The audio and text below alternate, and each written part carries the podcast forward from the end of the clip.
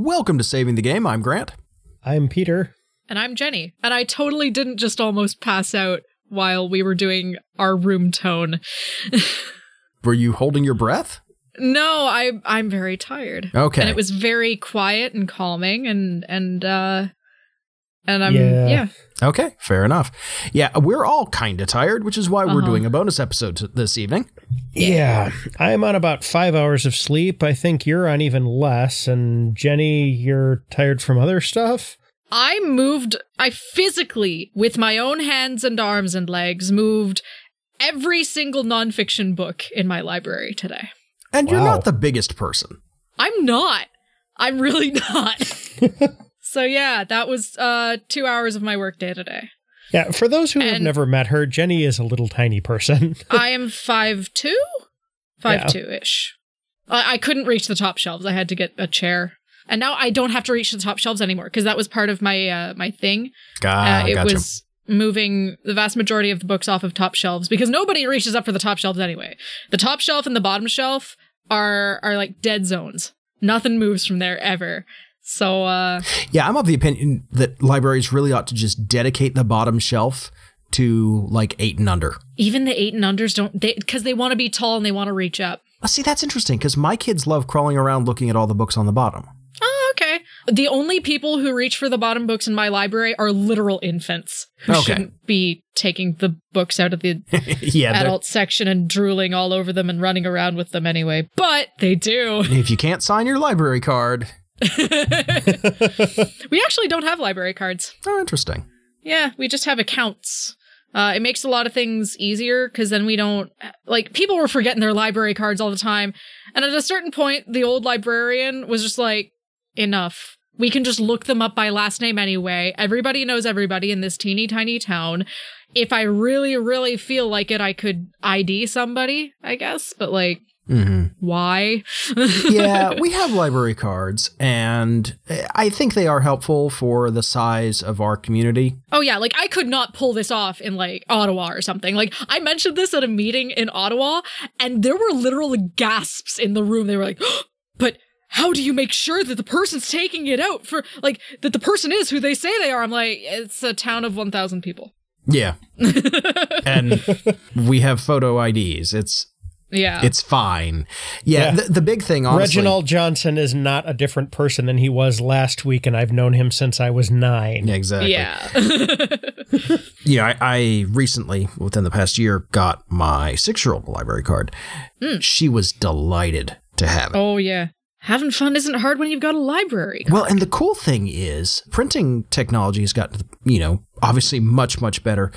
So, you know, I went to the library with her because I haven't had a library card for a long time because for quite some time I had a real problem not returning books, but got her one. I was like, oh, cool, we'll get a library card. And then, you know, the lady behind the counter whips out these two sheets of library card designs. Ooh. Yeah. Oh, that's cool. It was really cool. And it was just like, uh, okay, kiddo, you get to pick. Yeah, my wife went through that recently. She went and got herself a, a new library card here in town. We'd both let them lapse. I mean, for the longest time, I worked for a bookstore. So it was like Mm. I could check something out or I could just purchase it at a 30% employee discount. Yeah. yeah. You know? Yeah. Yeah, exactly. Um, she went and did that. And I guess they're doing the whole like different designs thing here too. As far Very as I know, uh, the library in town that does still do library cards is still using the their old laminator that takes a solid couple, you, you know, a fair while to heat up and then actually, you know, laminate the piece of paper Oh, that you yeah. sign. Oh yeah.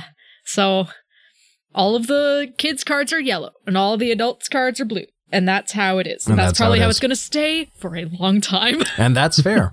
uh, on the other hand, my six year old has a Rainbow Mermaid library card. Oh, So, I wish I had a Rainbow Mermaid library card. Doesn't be so everyone cool. really? I don't believe I'm legally allowed to get you one. No, that that wouldn't be. I mean, I don't think there's a law against it. You know, I wouldn't be surprised if there is, given the weirdness of international law and all that. But No, but like, here's the thing: so many libraries these days. Let's not get into library law stuff here. We're here Okay, to do yeah, an- fair, a, fair. a bonus episode. fair enough. Yeah. I mean, if we're going to get into a long, rambling, tangential conversation, we're not going to have a better opportunity. that's true. that's but let's try true. and have a tangential conversation about things people are presumably tuning into the podcast to hear. Yeah. Oh, I suppose we can stoop to that. I guess. All right. So, um, we're doing just kind of a, a bonus episode of small topics and things we feel like talking about uh, tonight. I say tonight because, Because- we're recording, you know, at our usual Thursday time. I'm going to keep saying tonight because I'm too brain dead to think people might be listening this to this at some other point in time. Imagine. Madness. Good work, Grant. So that's where I am right now. Well, Yeah. we we often say tonight because we record at night. You know, Yeah. Exactly. Let's kind of catch people up on our gaming situation. I think we covered this a bit last episode. But specifically the overlight stuff, I think we covered. we did talk part. mostly about Overlight. Yeah. Absolutely. And I think it was a very good discussion. Mm-hmm, um, It was interesting. One of our listeners actually had very similar issues with the overlight dice system and apparently Mm. rewrote the system. Okay. Yeah. So if you, if you check our Twitter feed, that's in there because I, I Mm. made sure to retweet that. yeah. So it, rewriting systems, I swear that's his thing. You know, every we, time we I might as well credit him. This is this is Doug. Yeah. Uh, but every time I'm like, hey, I did the thing, he's like, oh, you know, I, I've got some alternate rules for that. I'm like, do you do things with your day? Like, I know you're a pastor. I know he, you he have does a lot lots of things do. with his day. I think maybe doing the rule stuff is how he keeps sane from the other things that happen in his day. Yeah. That's fair. I, I, I get that impression from Yeah. following him on Twitter. Yeah. Our gaming situation has kind of changed rather drastically over the past month or two, I'd say. Um, I have decided that the colony game I've been running uh, just wasn't going to go anywhere. Um, and I hit kind of some mental roadblocks and plot roadblocks and Momentum roadblocks. momentum roadblocks. And we had two pe- new people join, which I think scared me to a certain degree. And like, I just kind of was like, "Ah, how am I going to, I'm going to do this. And I, I kind of mentally collapsed the game around me and couldn't handle it, which Well, is and we also awful. had uh, literally almost a two month stretch where we only gamed, I think, once in that entire period Yeah. because of horrible Life. life stuff. Like, uh, I literally was talking about making a table to figure out who the adulting beast had dragged off and was savagely mauling this week. Yeah, tell me about it. yeah. It got all of us. Some of us more than others, but it got Yep. all of us. It did. Mhm. So, what I am gearing up for is running an Eberron game, and this is going to be a little bit different from your classic D&D. A because it's Eberron and Eberron is, but what if D&D was not the, what you expected while staying D&D? And it's like, oh, okay, cool, fine. Um, I do like the setting, obviously, but yeah, won that contest for a reason. yeah, there's one particular kind of subsetting, if you will, in Eberron, which is uh, Sharn, City of Towers, which is basically uh, fantasy Manhattan. if we're being honest, it's a giant city of magical towers and uh, you know hundreds of thousands of people and all sorts of craziness and politics and crime and mysteries. And that's kind of the game that I'm running. It's kind of a Sharn PI style game where player characters are detectives for hire dealing with whatever issues people come to them with and say please help me with this. I'll pay you you know 200 a day plus expenses. And there's a little rockford files for everyone. I guess maybe i should give a shout out to that actually Epidiah Ravachol, uh, who's known for Dread and Swords Without Master and a bunch of other very good games, I believe it's him, does a podcast entirely on the Rockford Files. I haven't listened to Huh. it, but if anybody was like, "Oh yeah, Rockford Files," you should probably look that up because this I is a very smart guy. Anyway, so that's kind of in the works, and we're going to be talking more about that. So we're going to come back around to that. But meanwhile, Peter, your game is continuing, Yep. which is awesome. Yeah, we've we've taken a little bit of a break so um, Jenny can do her overlight stuff. We actually, I I have had the opulent luxury of having the break happen at an organic point in the story, so Yeah. I don't have to like do any kind of craziness or anything. As we just kind of ended an arc, and I've got time to plan the next one. So And uh yeah, I was given sort of I guess an opportunity. There was a Saturday where we weren't really able to game, and I was having some issues with the module. I felt like I'd skipped a page or something, like I was missing something key. So um gearing up to play probably the last I-, I would be shocked if you guys did not finish Overlight in the next session. I It- it'll mean, probably be have you met us? Well, no, I Oh, I, that, exactly. That's why I have. Yeah, this is this is not the slowest group I've ever played with by any stretch. Oh yeah, yeah. No, I've played in groups where we sit around the table for like 15 minutes in silence, and then somebody says something, Oh yeah. and and it's Oh, that's definitely not us. yeah. No, that's not that's not you guys, and you guys actually like talking to people and you know picking up on plot hooks and stuff like that and But uh, That's very nice. why I said what I did is we have a tendency to kind of get absorbed into the actual role playing part of things sometimes. And True.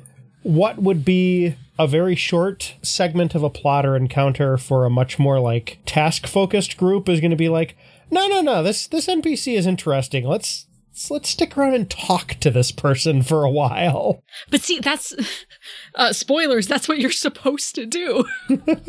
like, I hate to, you know, burst your bubble about like, oh, we're gonna mess up Jenny's game. No, you're not, because this group does what the game wants already wants players to do. Well, then it's a great fit. yeah, like exactly. That's that's why I was so excited to run it because I think it's Yep. a really good fit for the group. We nailed it then. You did. Huzzah! Without even trying. Yeah, Yep. uh, but we also okay. So I've talked before about this uh, this mage game that was massive and very long. That game was almost founded on the principle of eh, let's just stretch things out for a few more years. What can it hurt? Um, the follow up vampire game, by the way, is still going on like six or eight years later. Oh my gosh. Six years later, my wife was pregnant with our oldest child while that game was going. Um, so I, yeah, I remember spending two hours at the gaming table with the entire party arguing about whether or not we should go through a door. Oh. Was that the time when Chrissy finally just opened the door, or was that a Yes, different yes, that was that was that time. and then, of course, the bad thing everybody was afraid of did definitely happen, but at least it finally happened. but we don't really have that same kind of uh, I don't wanna kind of thing going on in our group. It's more of a let's all try and do things, you know, and, and role play and, and do them our own way and kind of we might stumble on each other occasionally, but it's always stumbling forward. So that's good. Yeah. Uh, There's definitely a little bit of a, at least with me, and I think to a lesser extent, one or two of the other players, there's definitely an element of, uh, but why do we wanna? You know, let's Yeah. explore that. Yeah, we do occasionally get trapped in that, but that's okay. Yeah. It tends to make good discussion for this podcast, if nothing else. Yeah. Let's talk real quick. I kind of I think we can probably make this whole character creation concept and to a certain degree some of the the prep that I've done around it.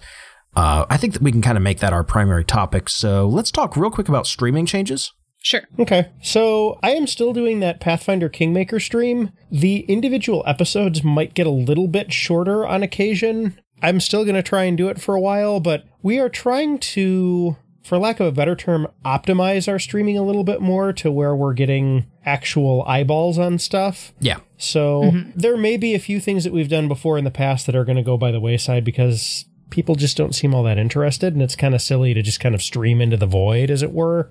Mm-hmm. So I don't know that it's really going to affect anything all that dramatically, but I figured it was worth throwing in the outline and mentioning. No, I I think that's a, a good idea, and this gets into um, some stuff that I've been dealing with at work around objectives and key results, and trying to f- focus on you know what are we doing to actually grow the podcast and all that. I am probably going to put out a blog post probably around the start of the new year when we really kick off that project internally. Yeah, you really ought to. It's it's interesting stuff. Yeah, Oh, yeah. and I will probably be updating stuff on Patreon and on our blog as well, just kind of to keep people posted. But I actually think writing it up would be pretty interesting. So Yeah. I did order that book, by the way. good, yeah, for the library. Yeah. Yeah, for the library. Yeah, uh, I. You know what? I'm going to go ahead and talk about it here. Uh, work Might is well. implementing a objectives and key results system, which is kind of a management and task focusing. It's it's long. It's complicated enough that I don't want to get into it on the mics, but it's a really good and very simple system. So if anybody is curious about this, pick up Measure What Matters by John Doerr, D O E R R.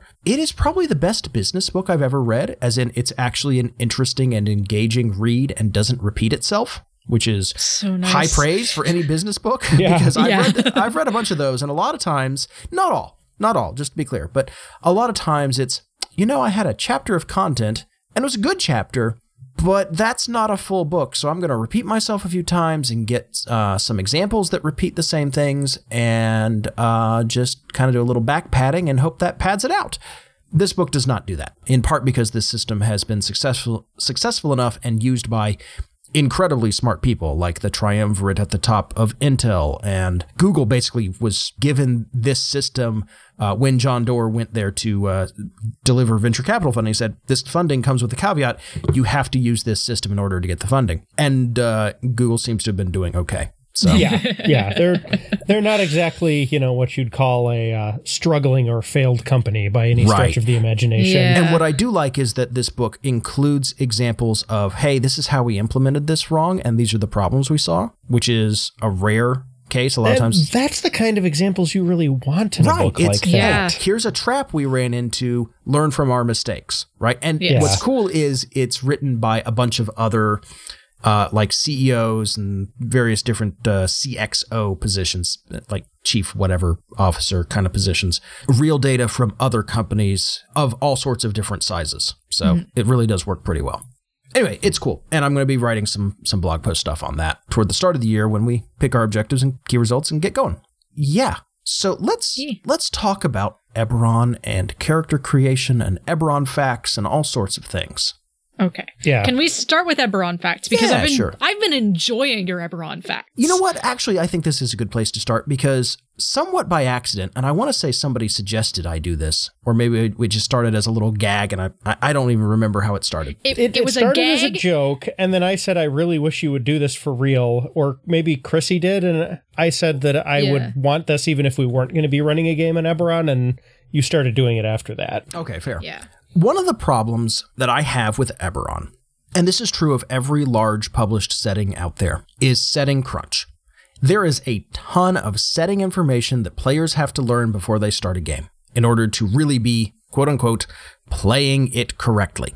Eberron has its own tone, and there's a ton of knowledge you have to know about the setting in order to be a believable character in the setting. Yeah, and That's true, notably, it- you cannot lean on like traditional fantasy tropes Yeah. hardly at all in No, Eberron. It's especially in very, very different. you have to lean on noir and pulp really and then imagine how that translates to D&D and then imagine the specific details that it comes up with it's not generic which is what you would Yeah. expect it is a specific setting Yeah, and it's quasi modern, and it's there's just uh, there's all kinds of stuff in there that if you've never looked at Eberron, first of all, do yourself a favor and look at Eberron. it's a neat setting. yeah Oh, yeah. I'll tell you, I'll say this for anybody who's playing D&D 5th edition the Wayfarer's Guide to Eberron just came out on the DM's Guild and is pretty cheap and it's a good comprehensive summary of everything you need to play in Eberron.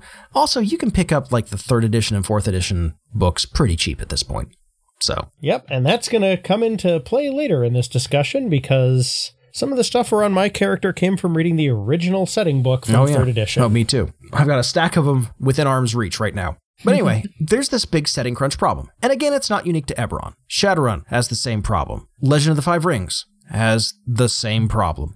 Probably to a greater extent than almost any other setting on Oh, Earth, actually. Gosh, yeah. Yeah, but I mean, even vampire and werewolf have so much setting terminology to use, right? Think about all the different things White Wolf renames. Oh yeah, I mean, even something just as simple as the process of becoming a vampire is called being embraced. Right. You know, that's that's not something that's massively obvious to somebody who's never played vampire. So many nonsense nouns and capitalized verbs that you have to know the context for and secret meanings of. Yeah, it's a pain. Yeah. Every major setting has this. Eberron has more of it, but it's not unique. And the setting info dump is a real pain. Like, Yeah. you have to do it to a certain degree because people need to read through it and pick out what they like to get started. Yeah. But there's all the little living in the setting kind of stuff that's a real pain. So, mm-hmm. what I have been doing is through Twitter DMs, sharing with our whole group, because I didn't want to spam this on my Twitter feed, like my public one. So, this is just kind of going to the group. Some of it also uh, there's some character limitation issues there too. Yeah, yeah, absolutely. Then th- there's also um, me working out what is going on in our game versus what's in published canon and so on and so forth, right? And Yeah. Standard GM stuff. And I'm just kind of using a, a made up hashtag of Eberron facts and putting out some little factoid. The end result of this has actually been kind of positive because it's all of the little bits of information people need to know about the setting, or, and not even need to know. A lot of it is um, just It's kind just of cool ran- to know. Yeah, just random Yeah. factoids. Like none of the half of the stuff I'm tweeting is not about Sharn. Yeah, that huge canyon isn't anywhere near us, if I remember Mm-hmm. correctly. Yeah, there's a whole bunch of stuff that I'm really just throwing out there to kind of give people a taste of this setting. I'm, I'm going through my uh, my Twitter facts, my Twitter facts, my Twitter feed right now, looking for for these. Like the one of the recent ones I did was on um, code of laws, right, and how the code of law in the, the area you guys are in treats magic. And it's like, okay, well, spells that inflict harm are armed assault. And that includes anything that permanently in- incapacitates, like petrification. Fire magic is especially harsh due to the risk of spreading damage, which ties in with one of the characters that we have who's a fire sorcerer. So it is relevant. Conjure up a creature, you're responsible for its actions. Uh, if you temporarily incapacitate someone, like with a sleep spell or something, that's simple assault. Weirdly, spells that tamper with other people's thoughts are a form of fraud. All right. Cool. That's weird. That's an odd thing. And then there's some obscure stuff like one particular organization, the Dragonmark House, that handles inns and hospitality and that sort of thing. They have the sole right to cast heroes' feast or Leomund secure shelter within city limits because those give you shelter and food, and that's their responsibility, and they have a, a legal monopoly on that. So, all right, that's funny Yeah. uh, spells to open locks can only be used by or on behalf of the legal owner of the locked item, so on and so forth. And this is stuff that is kind of common sense, but it's kind of useful to think about. And it's it's like, oh, there are laws about magic because this is a developed setting. Cool. Yeah. And that's especially useful to my character, as Right. I'm sure we're going to get into eventually. Yeah, and then you know I've got a, we were talking about a, a canyon one up here in this particular region. Such and such is the largest and deepest natural canyon on the continent, deep enough to go into the Underdark, which has its own name in Eberron and isn't you know the drow infested Underdark that we all know and love. It's it's its own thing, but yeah, it's basically the Underdark. Yeah. And then, you know, my wife was like, I appreciate that you specified this is the only naturally occurring pit to hell. I'm like, well, by comparison, there's a entirely unnatural one over here. Uh, it glows and mutates things. Again, cool stuff about the setting. And I feel like dribbling out these bits has helped, or at least I hope it has. Oh, Yeah. yeah. absolutely. If nothing else, it's creating additional investment and it's Yeah. also taking what, you know, as you've said, is really kind of a daunting setting and Yeah. making it so much less daunting. Yeah. Yeah, Like- because it's it's a lot more fun to be like quick little Eberron fact and you know a quick few sentences rather than dragging yourself through a whole book to find one snippet of information that might be interesting. Right. I didn't want it to be irrelevant and uninteresting, right? You're not going to Yeah. have me sitting here going, the notable festivals celebrated in Sharn are Sun's Blessing on 15 Therendor, Aureon's Crown on 26 Dravago, Bright Blade on 12 Nymm, and so on and so forth, right? Like, nobody cares. Yeah. But if I tweet out one of those, Mm-hmm. and it's like, hey, let me tell you about this one thing, this one festival. It's kind of weird. And uh, It's kind of awesome. In like the past couple years, it's gotten weirder, hasn't it? All right, well, now we're interested. Yeah. Doing it that way, I feel like lightly sketches in more of the setting rather than trying to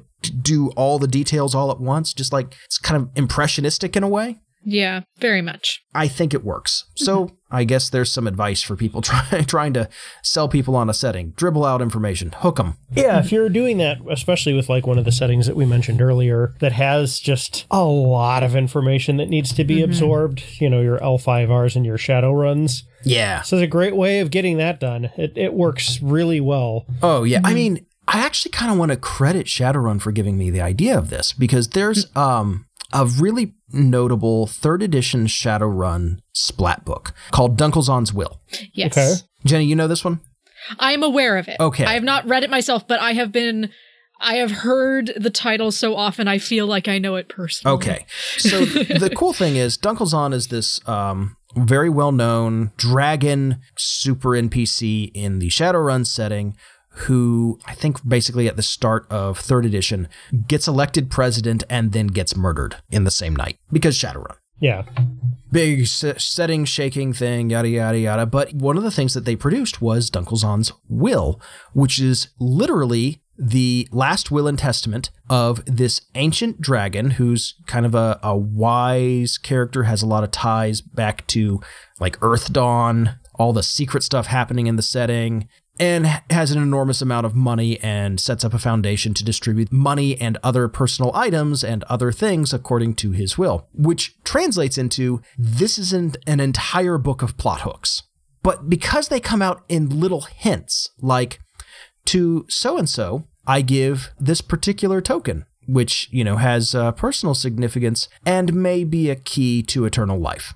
To anybody who can deliver information about the whereabouts of this particular person who disappeared on January 31st, 2035. I give uh, sum of 30 million nuyen to be distributed by the foundation that is handling my will after my death. Basically, hey, if you want to go on a shadow run, you know, get your hacker to go dig up information and go on a shadow run to figure out where this person is and get yourself an enormous amount of money, here's a hook. And the GM just sets this up. So it's a giant book of hooks, but because they're all little hints and they're all very random and scattered, you kind of get this overall wash of crazy stuff is happening everywhere.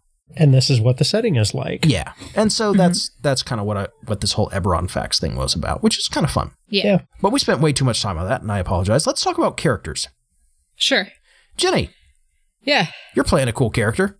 I am. I I don't have a name for him yet. Yeah, who Um, needs names? Should should I start with like how I came up with the character? Yeah, start sh- from the beginning. Sure. This sounds Yeah, good. because I don't even have this story yet, I don't think. So Okay, cool. So there's this aesthetic that I really, really like, and I know it's a garbage person aesthetic. I know that. I know it looks stupid, but I love it so much. You know those stupid, useless, tiny circle uh sunglasses? Yeah, like the anime ones that are smaller Yeah. than eyeballs. Yes, I love them Yeah. so much. I want a pair for myself. So let's start with those. I love those sunglasses. And they are on And I'm going to interrupt you real quickly because I want to point out that character creation for what will hopefully be a long running game can, in fact, start with made up terrible sunglasses. Anything can be an inspiration for your characters. Yep. Please go have Yes. fun with it. Yes. Um, so I, I love these stupid sunglasses, and they happen to show up on two anime characters. Um, that I love the aesthetics of. Uh, one is uh, Leorio from uh, Hunter x Hunter, which, by the way, I no longer watch. I stopped at the video game section where everybody else stops. I don't know what happens after that. Anyway, and the other character is a slimy scumbag of the underworld from My Hero Academia. He's the the black market dude. I don't know if he has a name, but he has a gap between his teeth. So so that's the sort of aesthetic I started out with. I was like, wow, I want to play a character that looks like that in a totally non-visual medium that I'm I mean, there's no miniature for this. Like I I'm never going to get a mini of a character that has those stupid circle sunglasses. Get you a But, tiny um, Funko Pop. Yeah. yeah. the tiniest. the tiniest. So so then I started thinking like what kind of jerk wears sunglasses like that? And I was like, well, excuse me. Um there's a cat hair up my nose. Oh, That's there we go. In. The magic Uh-huh. of not editing. yeah. Thank you. Uh anyway, so what kind of person like a slimy scumbag wears those?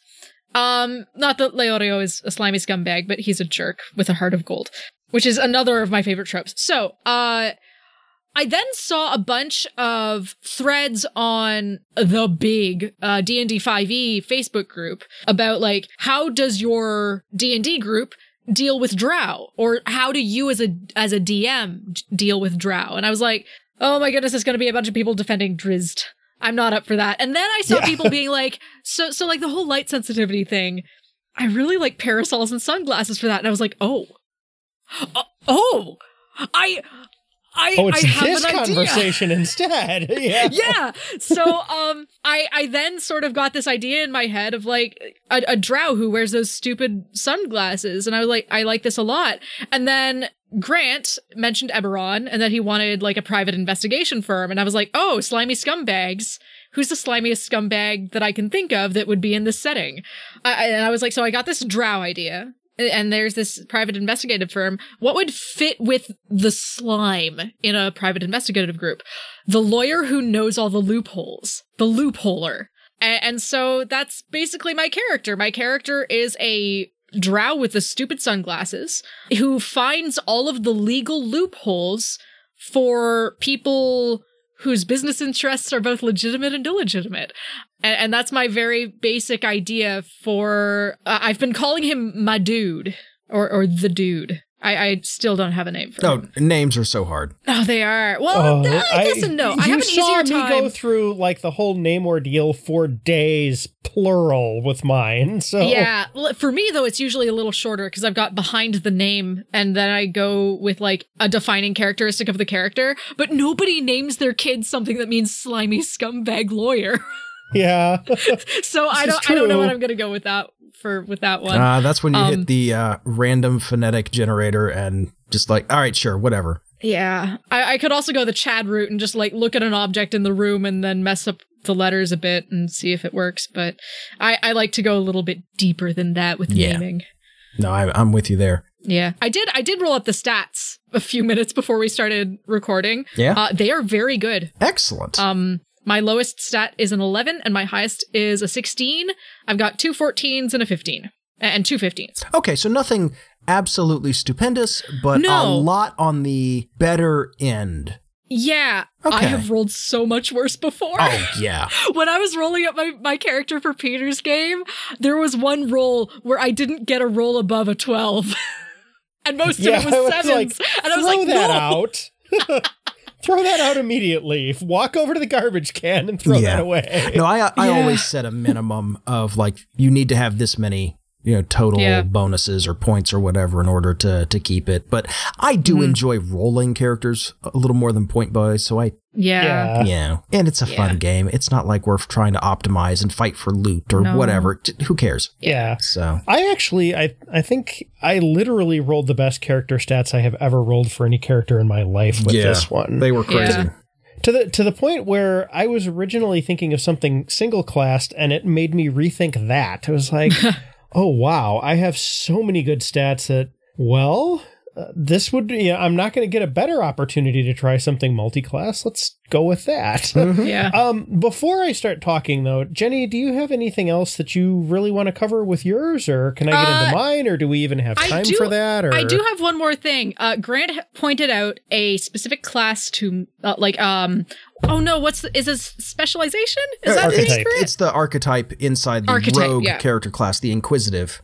Yeah, I love it, and it's gonna be so good. Instead of being stealthy, it's like I sneak attack you by just outsmarting you and being up in your grill, and uh oh, and also I can I can see you like this is like what Santa would be like. He knows when you're sleeping. He knows when you're awake. He knows if you've been bad or good. It's It'll punch you in the face. See, I was I Yeah. was thinking like Sherlock Holmes, but the the Santa Claus thing is surprisingly appropriate. yes. well, the thing is, it's more like Robert Downey Jr. as Sherlock Holmes. yeah, Right. very very much.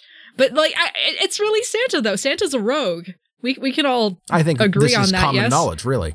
Yeah. Yeah. Santa's a rogue. He's a yeah, he's a neutral, good human rogue with immortality. I think would probably be the best way Yeah. of modeling him. Yeah, yeah. Well, he, I mean, no, he's obviously an outsider at this point. Bleh, yeah, he's probably a celestial at this point. Yeah, Yeah, Yeah. I mean, he, he hit twentieth level and got the outsider subtype, and it's it's fine. yeah. Ah, old three five jokes, but um, half our audience will get. yeah. The other thing about your character is we actually kind of kicked off a conversation, like this whole Yeah. conversation we kicked off, really talking about light sensitivity.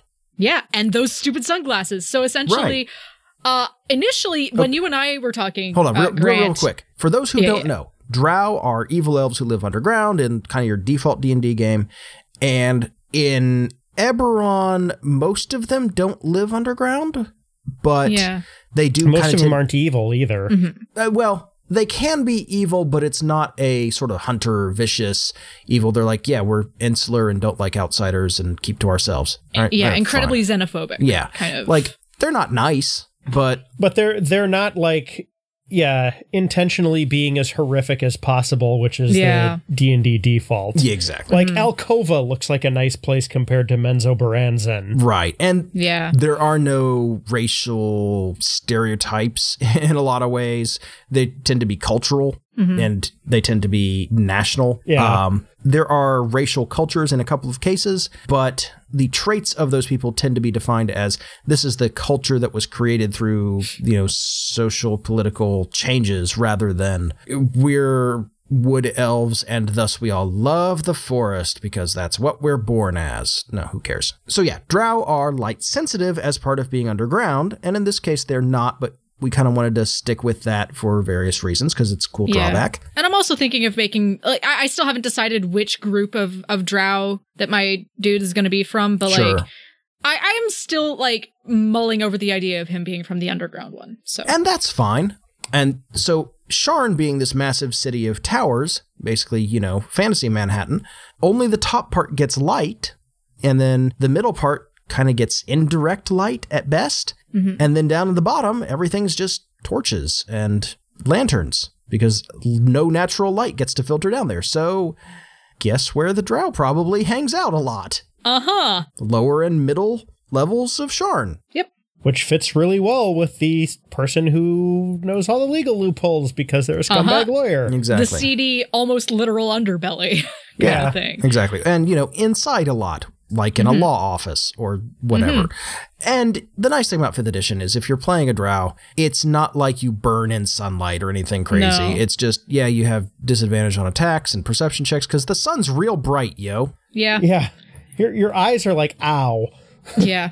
So this also sort of started off from a little bit from the the sunglasses as Yeah, well, because exactly. like because because Grant and I were talking, and we eventually did come around to the topic of, of light sensitivity, and I was like, so like I'm not going to burn in the sun. And Grant was like, no, and I was like, good. uh, but I did want there to be at least visual light sensitivity, and we accidentally made um Daredevil. We really Yeah. did.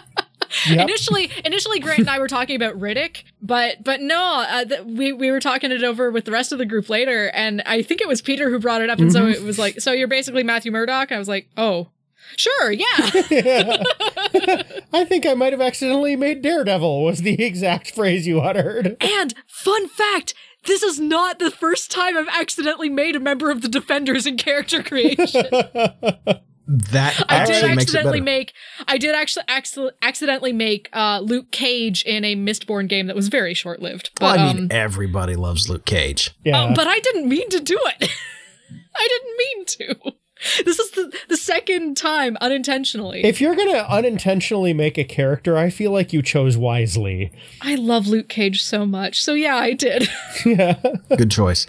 Yeah, Luke Cage is great. Yeah, so I'm I'm excited about this character. I also think that Mm-hmm. because your character is it's interesting, your character is an outsider to Sharn, but also an Yeah. elf, so they couldn't have been there for Yeah. a long time and really settled in and in Yeah, a weird way be part of Sharn and used to it much Mm-hmm. more than other characters. Yeah. I was actually thinking of him having been there for like at least a hundred years. Sure. So like he has other connections that would obviously take a significant amount of time to make, especially if you're dealing with untrustworthy sorts who don't trust anybody in return.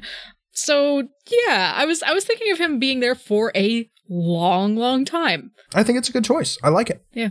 All right, Peter, your character, also an elf. Yeah, and uh, okay, so this is the first elf I've ever played. And like Jenny in some ways, the thing that I wound up basing mine around was this one particular object that I got fixated on, only in my case it was a weapon. So, one of the cultures in Eberron is the Valenar nation of elves. They have this really neat cultural weapon that is this double bladed scimitar with like a kind of an angled section between the two blades. And, you know, you've got this very like agile, whirling combat style. The stats for it are really good, but you have to spend like one of these things costs a hundred gold. Um, it is the most expensive weapon that isn't magical in 5e, I believe. And to really get it to work, you need to spend a feat on it. So you're putting a lot of character creation eggs in this one particular razor sharp whirling steel basket, right? And this is fifth edition, Mm-hmm. which is not loaded with how many feats can I get, like third edition. exactly. Like there's feats are like They're rare and precious and few and far between. Like and especially that because they compete with stat increases. Exactly. Yeah. You can take a feat at levels 4, 8, 12, 16, and 19 if Yeah. you're not playing a variant human, and that's all you get, unless you're playing a fighter, in Right. which case you get some more opportunities. But I am not playing a fighter. So I you know, I've got this I've got this weapon and it's like, okay, so I need to, you know, read up on this culture and I've been kind of a fan of Eberron since it originally came out. You know, I followed the contest that it came out of. I entered the contest that it came out of, actually. um, obviously, I did not win. Um, I did not make it any significant length into the contest. But, you know, I thought it was cool back then, and, you know, it was, it was something I kept an eye on. So when the book came out, I, I bought it immediately, but it's been a while since I've touched any of that stuff. So I'm looking through the entry on Valenar and my heart kind of sinks because I like playing straightforwardly virtuous characters most of the time. and the Valenar are kind of jerks, guys. They really are. they're, they're they're violent, kind of for its own sake, kind of duplicitous. They're not a nice culture at all. It's, they're, it's, they're glory seekers without a whole sense of honor in a lot of ways. Yeah, they're, they're, competitive, real, like, but they'll stab you in the back as a means to win a competition. Yeah, mm-hmm. they're kind of bloodthirsty and just they're not your typical elves at all. Also, real big on the undead. I mean, they're positive energy undead, but eh. actually, no, mm. not the mm. Valenar. And that's the that's the thing where it becomes interesting. So the Valenar are kind of like this, and then there's the Aerenal, which are big on the positive energy undead those are the the ones that are, have their own continent that you know we're not going to be on and they, they've got the whole undying court thing where they have kind of their ruling council that's been around for you know longer than elves normally live because they do the whole positive energy undead thing they're still i wouldn't call them like great you know in terms of morality but they're certainly better than the valenar Mm-hmm. or at least largely they are. And so it's like, okay, you know, I, I, like this and the whole like death aspect thing is neat, but it's like, I really want one of those weapons. And so I'm sitting there on the weekend reading through the original book. The Valenar descended from the Aerenal, and they have this whole ancestor worship thing. And at that point, everything clicked into place in my brain. I, I have um, an unusually kind hearted and honorable Valenar elf who because of that part of his nature, has decided to focus much more on his Aerenal ancestry to the hmm. point where part of the reason why he's in Sharn as his backstory is he took some real flack for this back home. People, you know, he took a long time to select kind of the ancestor that he wanted to emulate, and people were hard on him for it. And that's one of the reasons why he's no longer part of that society. So I managed to stitch those elements together. And then after that, it was kind of a matter of, well, what do I want this to look like mechanically?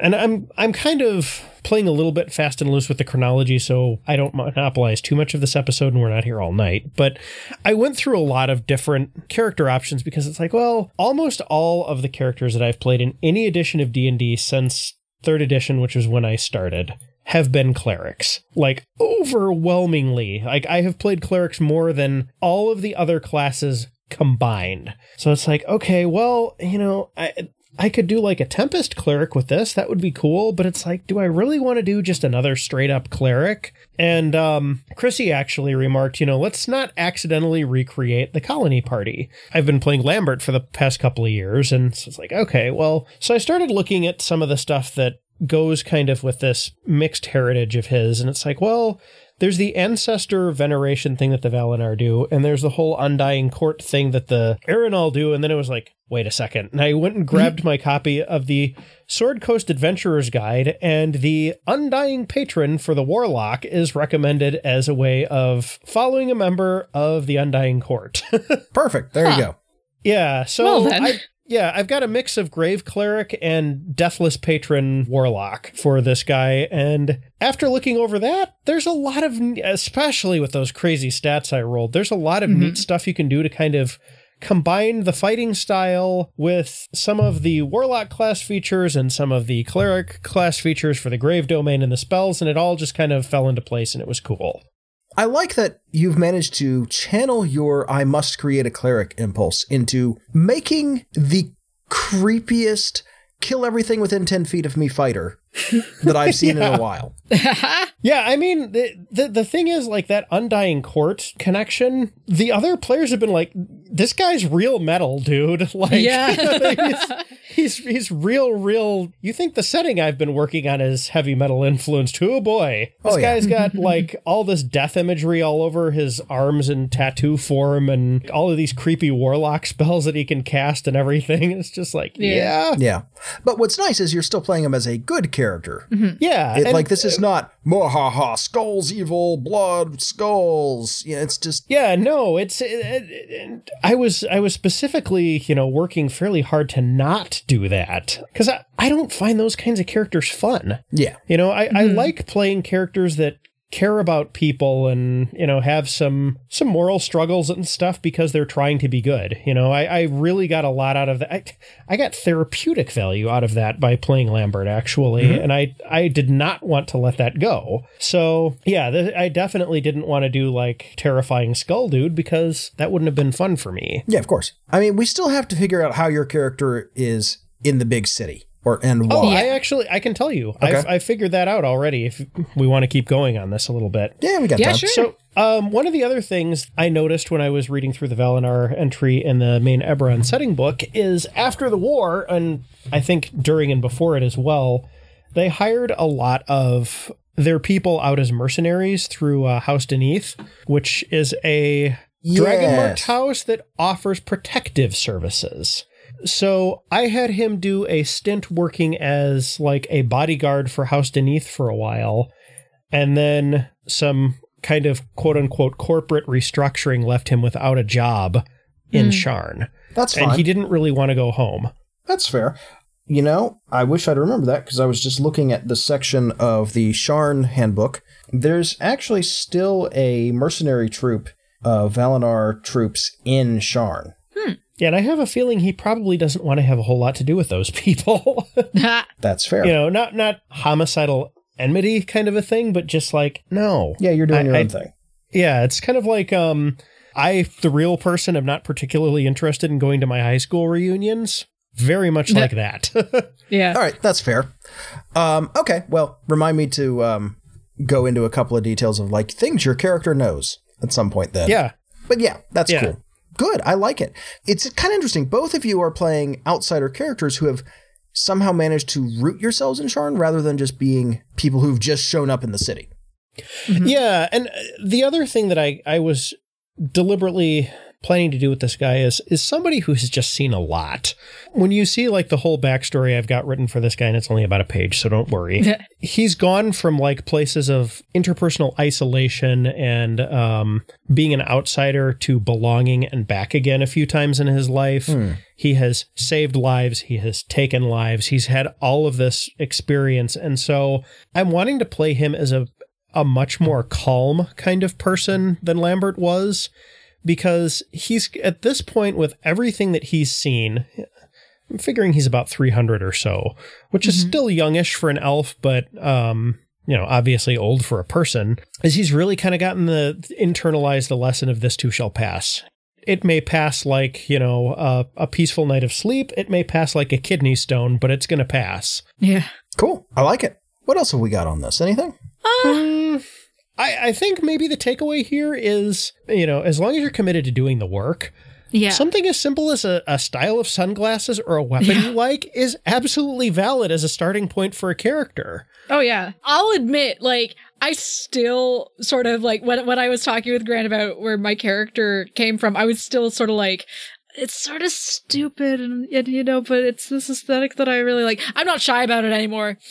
I, I just kind of got over myself. So like, yeah, if you want to start off your character with like a, a vine you saw one day or whatever, like just just do it. Well, I want to dig into that a little bit because I think this is a good thing to wrap up with. Yeah. Characters are always going to start off feeling that way Mhm. because they aren't complete people yet in your head. Yeah.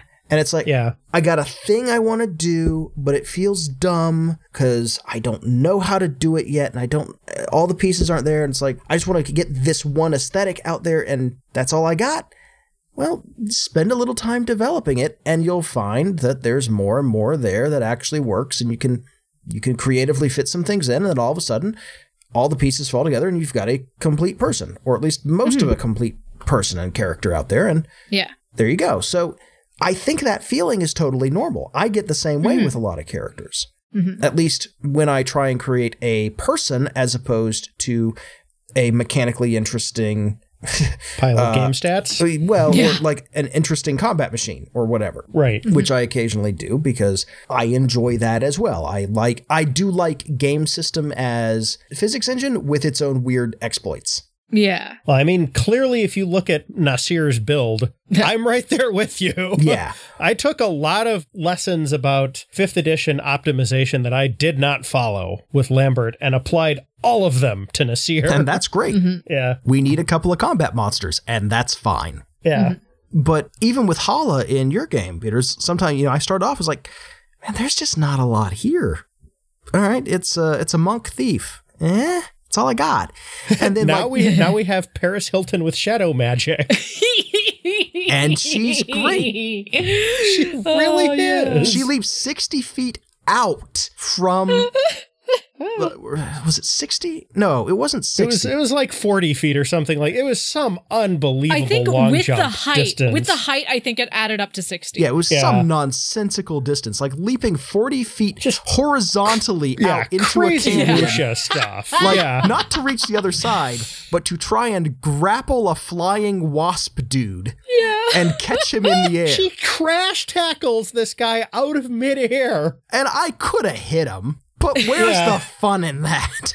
Yeah. I really just wanted to grapple him and like either ride him around in the air and punch him. Or just tackle him and drive him 60 f- It was 60 feet down. That's what it was. Yep, the canyon was was 60 60 feet Yeah, down. yeah, Yeah. feet. Send him plummeting 60 feet because my monk character, Hala, has slow fall. And it was like, I'm going to walk away from this 60 foot crash. I don't think this guy is. and he did not. And nope. well, only because I got to punch him in the kidneys after we landed. But yes. or whatever kidney analog horrible like hornet folk people have. Yeah, exactly. Yeah. the venom sac or whatever. But yeah, I hit him in the thorax. yeah.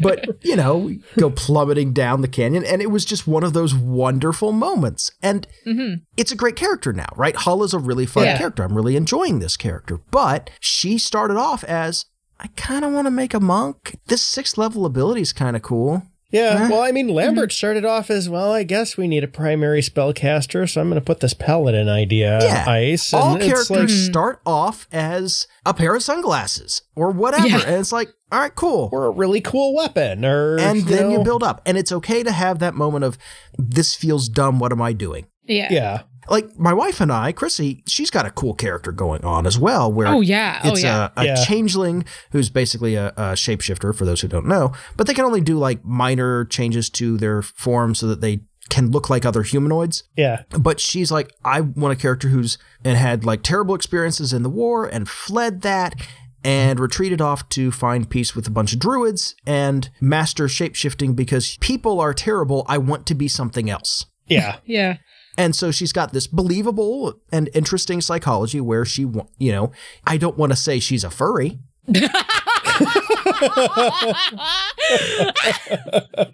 I hope she doesn't listen to this episode. this I think you're one that she doomed at this point, Yeah. Grant. Well, but you know, it's this whole idea of like I don't entirely love impersonating humans. What else can I be? And then like getting further and further away from that. So she's doing this whole druid shapeshifter thing. Which for her, it you know, for for this character is not even necessarily a deep reverence for nature, but like I want to use this power to explore shapeshifting even further. Which is kind of a cool concept, but it's like, okay, I'm really to just go hard on shapeshifting. What are my options? She and I just talked for 10 minutes, and she ended up with a really interesting, deep psychology on this character who is hurt, but in ways that drive plot forward rather than causing plot stoppages, which is always nice.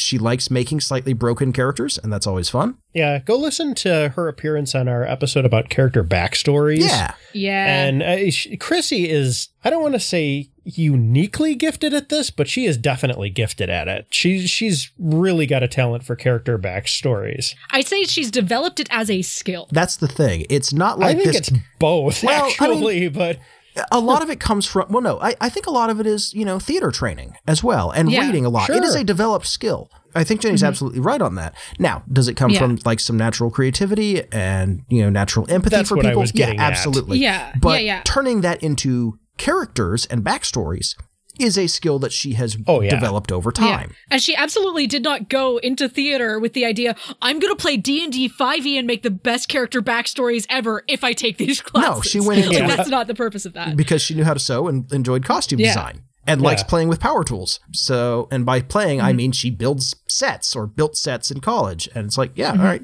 great.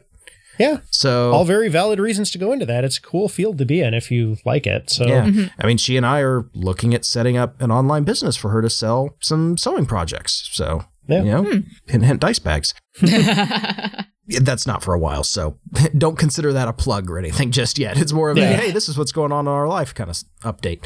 But yeah, no, one of one of those things where uh, if you guys want, we can talk offline about that a little bit because Nikki's been doing that for a while. Yes, yes. So At some point, we need to plug the stuff your wife does on air, but we're at, maybe Oh, not yeah. at the end of an episode uh, Yeah. No. when listenership has tailed off.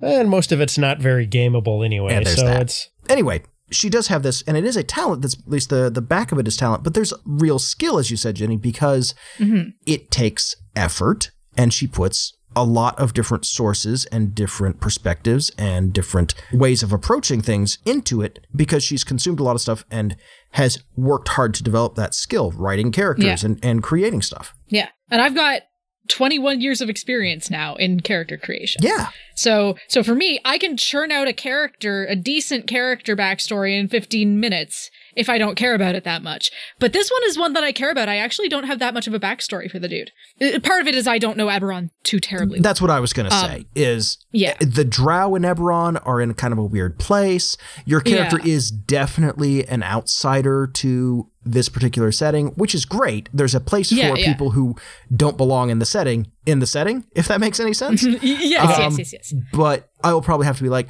okay, this part works like this, and this part works like this. And you don't have the same encyclopedic knowledge that Yeah. I do because I have bought a bunch of Eberron books. I have read this Sharn book cover to cover. Uh, I don't know how many times. It's actually the best setting book I've ever read. okay. It really is just exceptionally good because every single thing I come across is like, that just sounds fun. yeah, like I like I said once before, and I forget which episode. Like every time I see something else that Keith Baker has been involved with, I get a little sad that he did something else for so many years. yeah. What's crazy is um, there's a whole guide to all the different districts in Sharn, and there's dozens of them because it's a big it's setting within a setting. Just about every single one is like, hey, so this is what's here, and it's all pretty well thought out. Here's a couple of things that are crazy, maybe in their own way. like I'm looking at one, and it's like this one stands out because really boring, and it's just like an office park. What's a fantasy office park look like? Yeah. It's kind of weird, especially the whole section devoted to animals that it mentions. Well, and I mean, let's let's not forget like the idea that a fantasy setting would have an office park is a little exotic in its own. Yeah, absolutely. Yeah. I'm just going to read a, a section here. These clusters of professionals are sometimes themed by the type of service offered. For example, one floor of Kelson Tower includes a number of services devoted to animals an animal trainer, a kennel. Okay, so far, kind of normal ish fantasy, right? Mm-hmm. A Right. mews, a stable, and a veterinarian. Okay. Okay. Fantasy veterinarian for pets. All right, Huh. sure. Do they specialize in like magical creatures? How dangerous are they willing to go? Yeah, do you do you, do you Yeah. come in with your, you know, your cat and there's somebody sitting there with a griffin on a leash? This book, even more than the Eberron campaign setting book, is what made me fall in love with Eberron. Hmm. So there you go. You know, for what was going to be a short bonus episode, this has ended up going 70 odd minutes, at least judging by the recording timestamps. I'm sure it'll edit down some, Yeah. but yeah, go us. we we, like can Eberron. we can talk to each other for a long time. Who to thunk it? Yeah. We're uh-huh. podcasters. Weird, I know. All right. Well, this has been a good discussion. It's good to just kind of let Oh my gosh, guys, I can get the small circle sunglasses for eight dollars. I'm sorry. Tell me Let's you're end going to do episode. this. I mean, No, I, I, I was waiting for you to say I've clicked order now. I'll think about it. I, I love this. Look, stupid at the very least, send me a link. I need to get you guys Christmas presents. And link is about to be sent. Excellent. Thank you. That's exciting. just, just to say this up front, please do not get me a massive razor sharp double bladed scimitar for Christmas. Can I get you a death mask? that I would accept, but let's not actually get me the weapon. Do you do you have room for a warhorse? no. Yeah, I'm out of ideas. Sorry.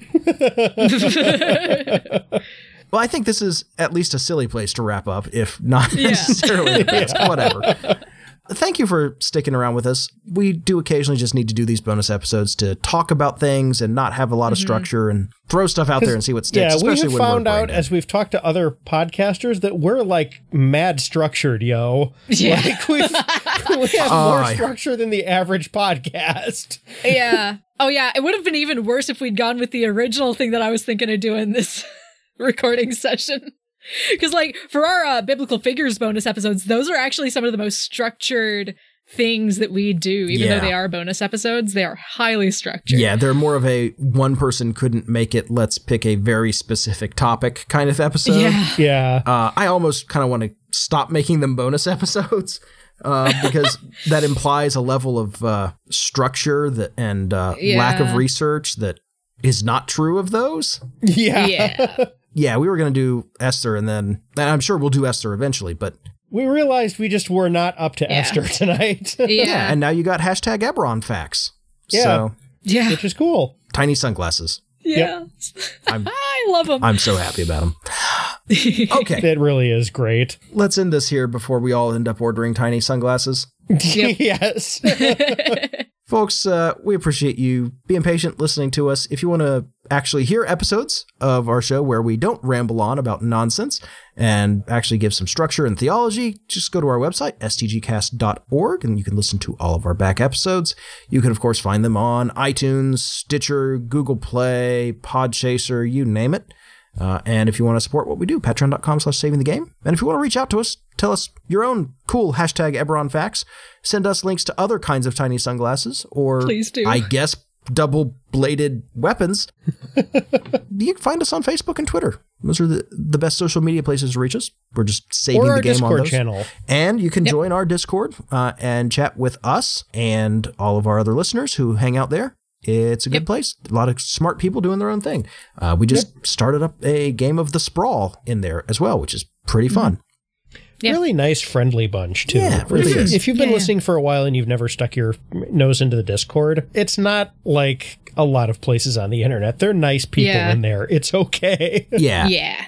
We also stream on Twitch regularly uh, every Friday, and I'm probably actually going to stream character creation, like mechanical character creation for the character that I've been talking about. Uh, uh, the Friday after this episode drops, I think. Yes. Yeah. Uh, because tomorrow I am going to be streaming as well, but that'll be before this episode drops. the episode unfortunately. drops and Yeah. yeah. And then I'm doing a weekly Pathfinder Kingmaker stream, which runs an hour or two on Wednesdays. So you can look for that too. And again, that's mm-hmm. twitch.tv slash stgcast. Yep. And you can find links to all that on stgcast.org as well. Mm-hmm. All right. Well, folks, thanks for sticking with us. Have a good one. Take it easy. We'll catch y'all next time. See See you ya. later. This has been a production of Saving the Game.